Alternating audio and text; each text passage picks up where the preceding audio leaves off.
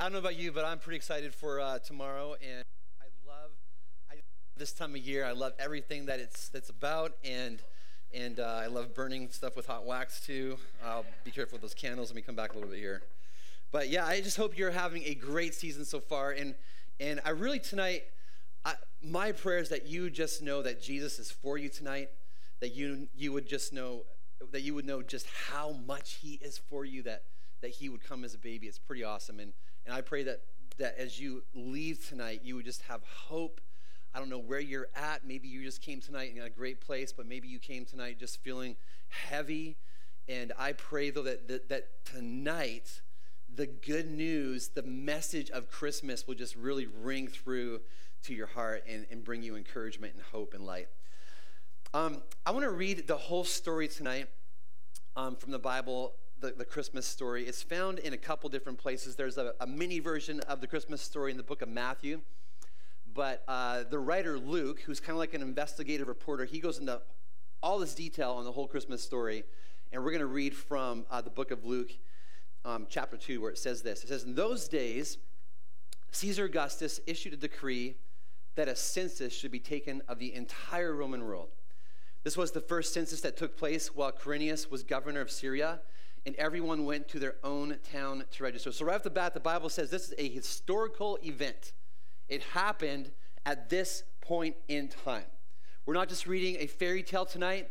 This isn't just some made up story. This is a historical event that happened in these days. So, Joseph also went up from the town of Nazareth in Galilee to, to Judea to Bethlehem, the town of David, because he belonged to the house and the line of David. He went there to register with Mary, who was pledged to be married to him and was expecting a child. While they were there, the time came for the baby to be born. Can you just picture it? Mary's contractions are getting a little bit closer together, a little stronger. Joseph's starting to sweat just a little bit more. The anxiety is building. There's no doctor in the room. It's just the two of them. The time has come for the baby to be born. And she gave birth to her firstborn, a son. She wrapped him in clothes and placed him in a manger because there was no guest room available for them. And there were shepherds living out in the fields nearby, keeping watch over their flocks at night. An angel of the Lord appeared to them, and the glory of the Lord shone around them. The darkness of, of night just vanishes as this supernatural event unfolds. The Bible goes on to say that these shepherds, in this moment of the sky lighting up. They're not experiencing joy and delight in this moment. The Bible says they were terrified. But the angel said to them, Do not be afraid. I bring you good news that will cause great joy for all the people. Not just the people of this day, but the people of this day as well. Today in the town of David, a Savior has been born to you. He is the Messiah, the Lord. This will be a sign to you. You will find a baby wrapped in clothes and lying in a manger. Suddenly, a great host of the, a great company of the heavenly hosts appeared with the angel. We've been talking in this, this Christmas season as a church, we've been talking about encountering God. And, and a lot of times, if you've ever had an, a God encounter, you know, a lot of times you can't plan these. A lot of times they happen suddenly. That's what happens here in this story. Suddenly, the sky is filled with these, these angels they appear praising God and saying, Glory to God in the highest heaven and on earth, peace to those on whom his favor rests. When the angels had left them and gone into heaven, the shepherds said to, to one another, Let's go to Bethlehem and see this thing that has happened, which the Lord has told us about. So they hurried off and they found Mary and Joseph and the baby who was lying in the manger. I mean, just think about this for a second. A baby lying in the manger this baby being the, the same being that spoke galaxies and universes and stars into being, this baby, God Almighty, in a manger. And when they had seen him, they spread the word concerning what had been told them about this child, and all who heard it were amazed at what the shepherds said to them. But Mary treasured up all these things and pondered them in her heart. The shepherds returned, glorifying and praising God for all the things they'd heard and seen, just like we're doing tonight, which were just as they had been told. Have you ever found yourself in a situation where there was a problem that needed fixing. And the only solution available to you was one that you were pretty sure wasn't going to work. You ever been in a situation this past week? Some of you woke up on uh, Tuesday morning for work and uh, you cracked open the, the windows. You heard that there might be a little bit of white stuff coming in. You, cr- you cracked open the windows and you realized you had a problem on your hands. It was white out, it was snow, it was blizzard, and the only solution that you had for the problem was the Toyota Prius sitting in your driveway. And you knew it probably wasn't going to work, but some of you bravely tried to do it anyways. Um, us men, uh, we're pros at seeing a problem that needs fixing and then um, coming up with a solution that isn't even close to being adequate. adequate. Um, it's that mentality that we have that there's, there's just nothing that a little duct tape won't solve. Duct tape for everything. You got a hole in that tire, let's just wrap some duct tape around it. Um, did the mirror on your car get knocked off? Hey, just apply a little duct tape, it'll be fine. Is the jet turbine falling off your, your, your, your 747? Hey, a little duct tape will be just fine. And in case you think I'm exaggerating, no, guys will use duct tape for everything. You're like, oh, that's probably just a one, one-off situation. Actually, no, there's another picture. I, I was shocked preparing this sermon how many pictures I could find on the internet of jet turbines being fixed with duct tape. That's something you don't want to see at 40,000 feet up in the air is duct tape flying off the, the jet of, you know what I'm saying? But if you have a problem, it's, it's wise to have a solution that fits the size of the problem, right? And this, this past week, um, some of you probably saw in the news, the president of Ukraine, uh, Vladimir Zelensky, he was visiting the White House. Um, he has a problem. His neighbor, Russia, has gone to war with Ukraine. It's a problem that is too big for, for them to solve by themselves. And uh, I'm reading this, I've been reading this book recently about some of the, the issues in, in, in uh, Europe that led to World War II and just some of the things that happened before that. And it, it's, it's interesting to read how a lot of things could have been avoided if the right people had been sent to deal with the issue. But what would happen is there, there, was, there was some friction happening between these countries, and one country would send someone to, to resolve the tension in a different country, but the person that they sent was too far down the ladder, and the, the country would be insulted. Talks would be closed off, and it wouldn't go anywhere. Well, whether you agree with how America's been involved with Ukraine or not, one thing that you got to admit is that they know this, the scale and the scope of the problem, and they know the right guy to send to get the problem fixed. They're like, we're not going to send an assistant foreign ambassador. We're not even going to send the ambassador or the vice president. No, we're going to send the president of Ukraine to America to help get the problem solved. He knows that, that it needs to be the highest ranking official, and he shows up. The problem's too big for anybody else because big problems require big solutions. And this evening, there's, there's a, a three important truths that we're going to pull out of the Christmas story that I read earlier on. And, and the first one is this if God Himself had to come to save us, the problem must be bigger than we even realize. If God Himself had to show up, you know, most of us are honest enough to admit that we deal with problems on a daily basis, and when we do, we go looking for help, right? Um, if you got some problems, you're going to maybe go try to find a good therapist.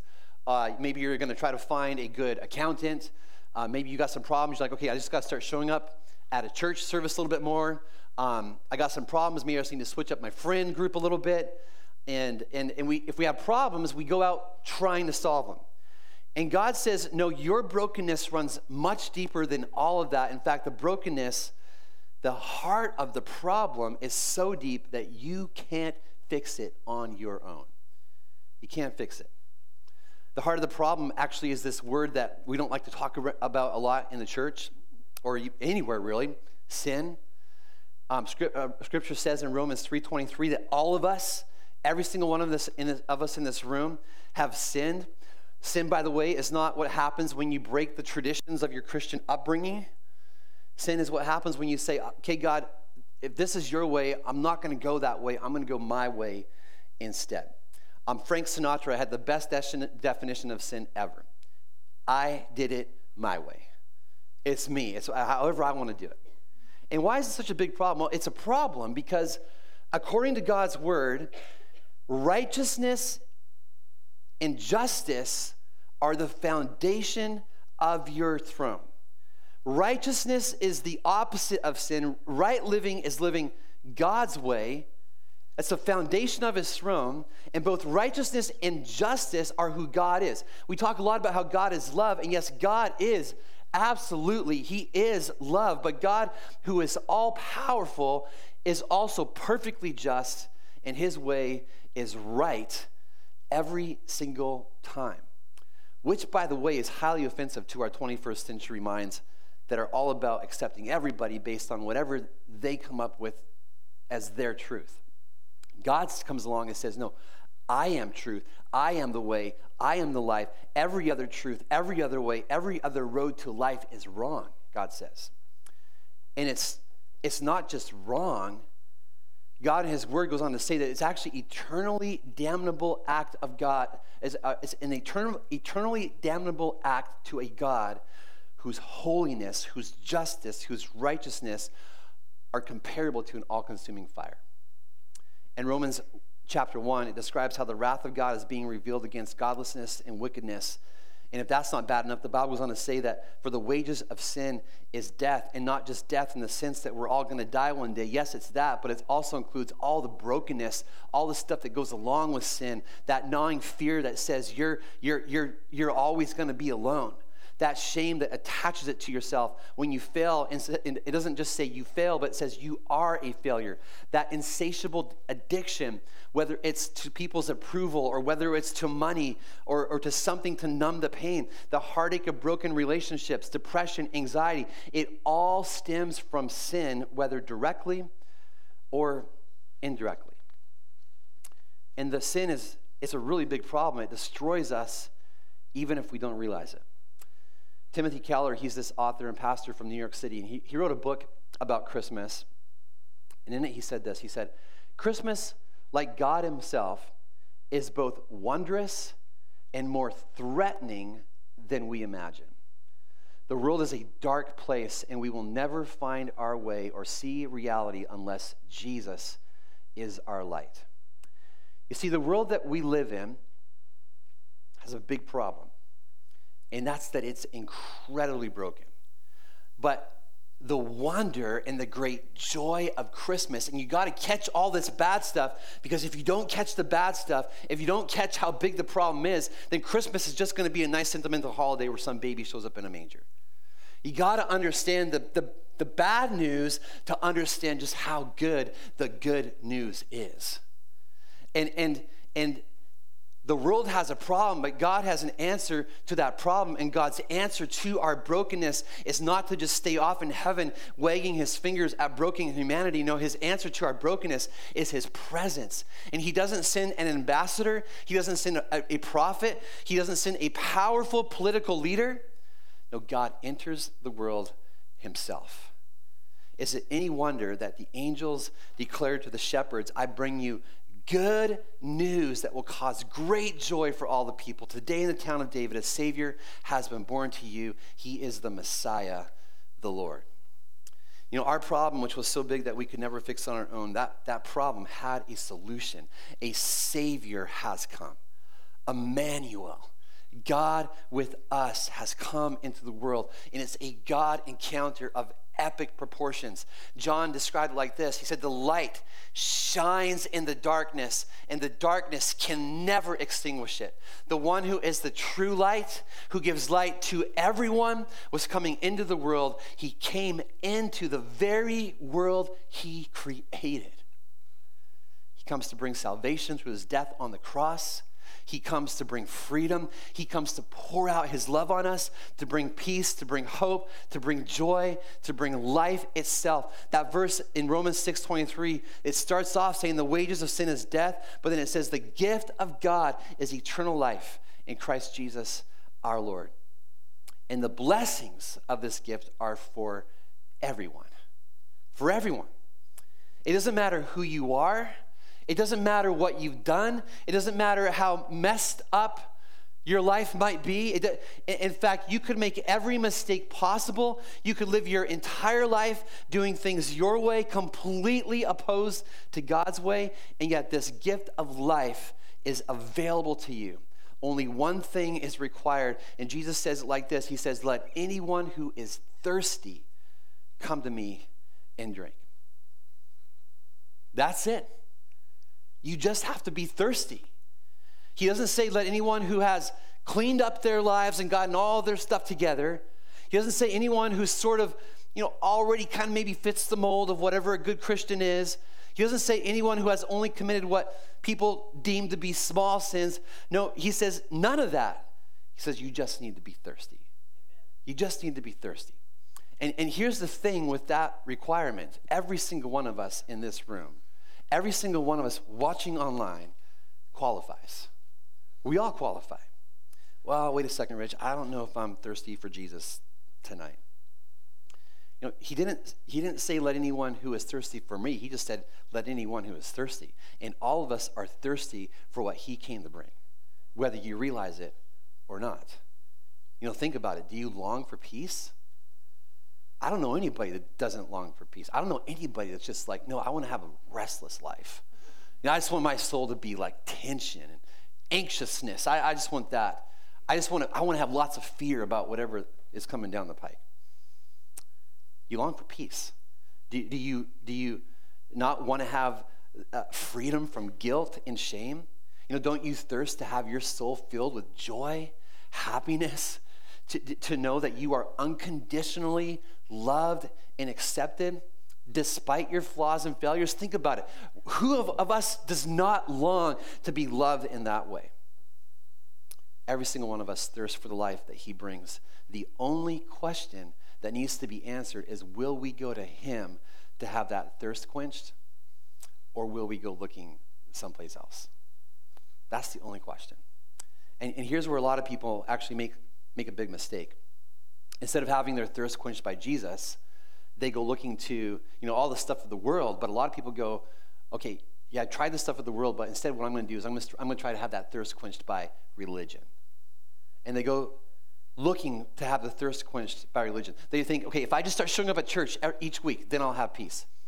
If I just stop saying those bad words, then, then, then maybe then I'll experience love. If I just start reading my Bible every day, and if I, if I just start saying a few more prayers every day, then I'll be accepted. If I just start serving more, if I find my spot in a church somewhere and I just start giving and serving, then, then, then, then I'll, I'll be accepted. Jesus did not say let anyone who is thirsty begin following this long list of rules and guidelines that I have. He didn't say that. No, he said, let anyone who is thirsty go where? He said, let anybody who is thirsty come to me. You know, when I was a teenager, my dad, um, I kind of grew up in, in, in the sticks up that direction, up, up, in, up in Canada. And uh, my dad's always been a big hunter, mostly deer, but sometimes rabbits. And one of the things that we always enjoyed um, when it came to the hunting season was an early snowfall. So, like what's happening right now, we'd just be absolutely thrilled about having a, a snowfall. This isn't really exactly early, but but an early snowfall, like late late fall, early early winter, was just awesome for us because now you had the advantage that you could track your your game, whatever you're after, you could track a little better because you know snow and footprints. You just kind of see where everybody's been, right? You you could see whether that was a big deer you're after or a little one. You could see if that deer was traveling uh, alone or with others. You could see even um, where it had bedded down. You could see if it would, had been there like in the last five minutes, you know, warm droppings or whatever, a little steam. Um, or you could see if it was it like hours old. You know, you, the, the snow, it gave you an advantage, right, when it, when it came to, to tracking your, your animal. But you didn't study the signs because you were interested in learning about the weight of your game or the patterns or the size of the animal. The sign is there simply to point you in the direction of the animal that you are chasing. And showing up to church is good. Doing all the stuff that is in God's word is good. Serving others is good. Reading your Bible, all that stuff, being in community is good. But doing all of this, hoping that it will quench your thirst, is like studying the tracks. They aren't the prize. You don't want the tracks, you want the deer. In the same way, you don't want to study the sign of Jesus, you want Jesus.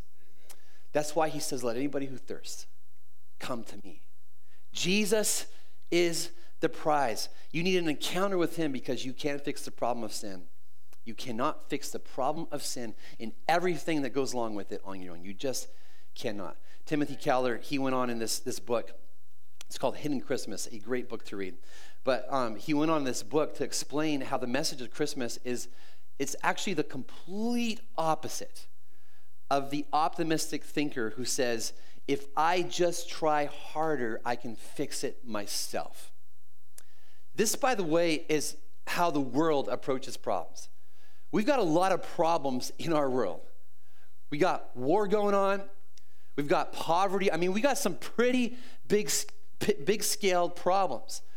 But the world's thinking is if, if we just try harder, if we just have more technology, if we just have better education, more medicine, on and on, and these things can be good things, but, but the thinking is if we just try harder, we can fix all the problems ourselves. But the Christmas message is that you and I are so messed up, so broken that God had to come and be born as a baby. That's saying a lot. And the only way that we receive this is by inviting Jesus into our lives by putting our faith and trust in him and choosing to follow him on a daily basis not following the tracks but but by living in and staying connected to him. The bible calls it abiding in the vine. You're like a branch that's connected to the vine. You're, you're in him. We have a big problem. We are broken. But the good news is that god's answer to that problem is his presence. He has come to save. He's come to save. There's one more truth that that we see in this Christmas story that's just too important for us to skip over. And it's actually the truth that one of the things that we see in the life of Mary, you know, the one she's she is called to birth the Savior of the world, God Almighty, she's called to birth him into this world. And, and here's the third truth. In the same way that God, God's answer to our brokenness is his presence, God's answer to our broken world is His presence in you. It's His presence living in you. And when you encounter God, yes, it's for you. Yes, He wants to bring you freedom. Yes, He is for you. Yes, He loves you. He wants to just, just dump blessing upon blessing upon blessing on you. That is the good, gracious, awesome God that we have. But His blessing is not just for you, the, the, encounter with God is it's so that you can be a blessing to others as well. You know, we see this in Mary. She's, she's this ordinary teenage girl. She's living in some small backwater town. Um, 2,000 people or so, people, uh, scholars think. She's a nobody. She has like 21 followers on her Instagram feed, and it's all like family and aunts and uncles. Nobody knows who Mary is at all. But despite her ordinariness, God is birthed into our world through her. It's a great picture. It's a great picture. And to this day, God works the same way. He is birthed, so to speak, into our world. Just think about your world for a second. Think about your family. Think about the people that you go to school with, whether it's high school or elementary school. Think about your friends. Think about the people that you work with. Think about the people that you, you, you pass in the coffee shop or the grocery store. That's your world. Wherever you find yourself, that, that is your world. And God is birthed into that world through you. Through you. It's, it's, it's amazing. The world has a problem that is, is just too big to fix on its own. And so God comes along and says, Hey, I'm going to birth myself. I'm going to show up. I'm going to be light in your world through you. For the follower of Jesus, the true spirit of Christmas is so much bigger than just well wishes and, and all that fun, magical stuff that I just think is so awesome. It's so much bigger than that, bigger than getting gifts. Christmas is the celebration of Jesus encountering the world with his presence to bring light and life Christmas is also a reminder how we are called to do the same. We're called to be different. We're called to carry the wonder and the beauty of Jesus, the light and life of Jesus to the world around us. Author J.I. Packer, he says it like this He says, The Christmas spirit is the spirit of those who, like their master, live their whole lives on the principle of making themselves poor, spending and being spent to enrich their fellow humans, giving time, trouble, care, and concern to do good to others, and not just their own friends, but in whatever way there seems need. So good. Christmas, as you can see, just looking around this room today, is a season of lights. There's lots of lights. Um, you know, some of you in the room, you just about broke your neck this Christmas putting up lights on the house. But you got those lights up, and there's just there's lights everywhere. There's there's boughs that are done with lights, Christmas lights, candle lights. There's there's there's just lights everywhere, lots of lights. And you know, part of that tradition of lights, I don't know if you know this, but part of the reason why there's so many lights is because Christmas takes place at the darkest time of the year, right?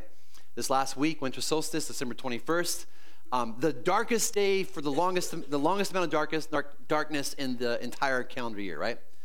And so, because Christmas is in this dark season, there's just people have more lights. But there's another reason for the lights, and it's a reminder that the light of the world has come, that He ascended to heaven, leaving you and I the job of being light in a dark world. A world whose problem is so big that it can't fix it on its own. They need the Savior who was born on Christmas Day. Jesus said it so, so clear. He said, I am the light of the world. He also said that we, as in you and me, we are the light of the world. He compared us to a city on a hill. A city on a hill. If you've ever driven past a city on a hill at night, you see it a long ways away because there's so much light. In fact, when you leave here today, if you're to look north, you're going to see the clouds are, are all lit up because of the Vancouver lights that are shining so brightly. You cannot miss a city because there's, there's so much light. And Jesus said that, that we are called to do that as well. And I encourage you tonight, even in our closing moments here, just to have a moment between you and the Holy Spirit and just ask the question God, how can how can I share your light in this world that's so dark? God, how can I be a light? Is there something that you want me to do differently? God, is that, that nudge I've been feeling in this area, has that been you? And how do you want me begin making some steps to do that? But God, how can I live as a light in the world around me? We're going to, in just a couple minutes, we're going to end our time together by singing a couple songs and lighting up some candles. But before I do that, I just would love to, to pray for us. If we could just all bow our heads. Heavenly Father, you are so good.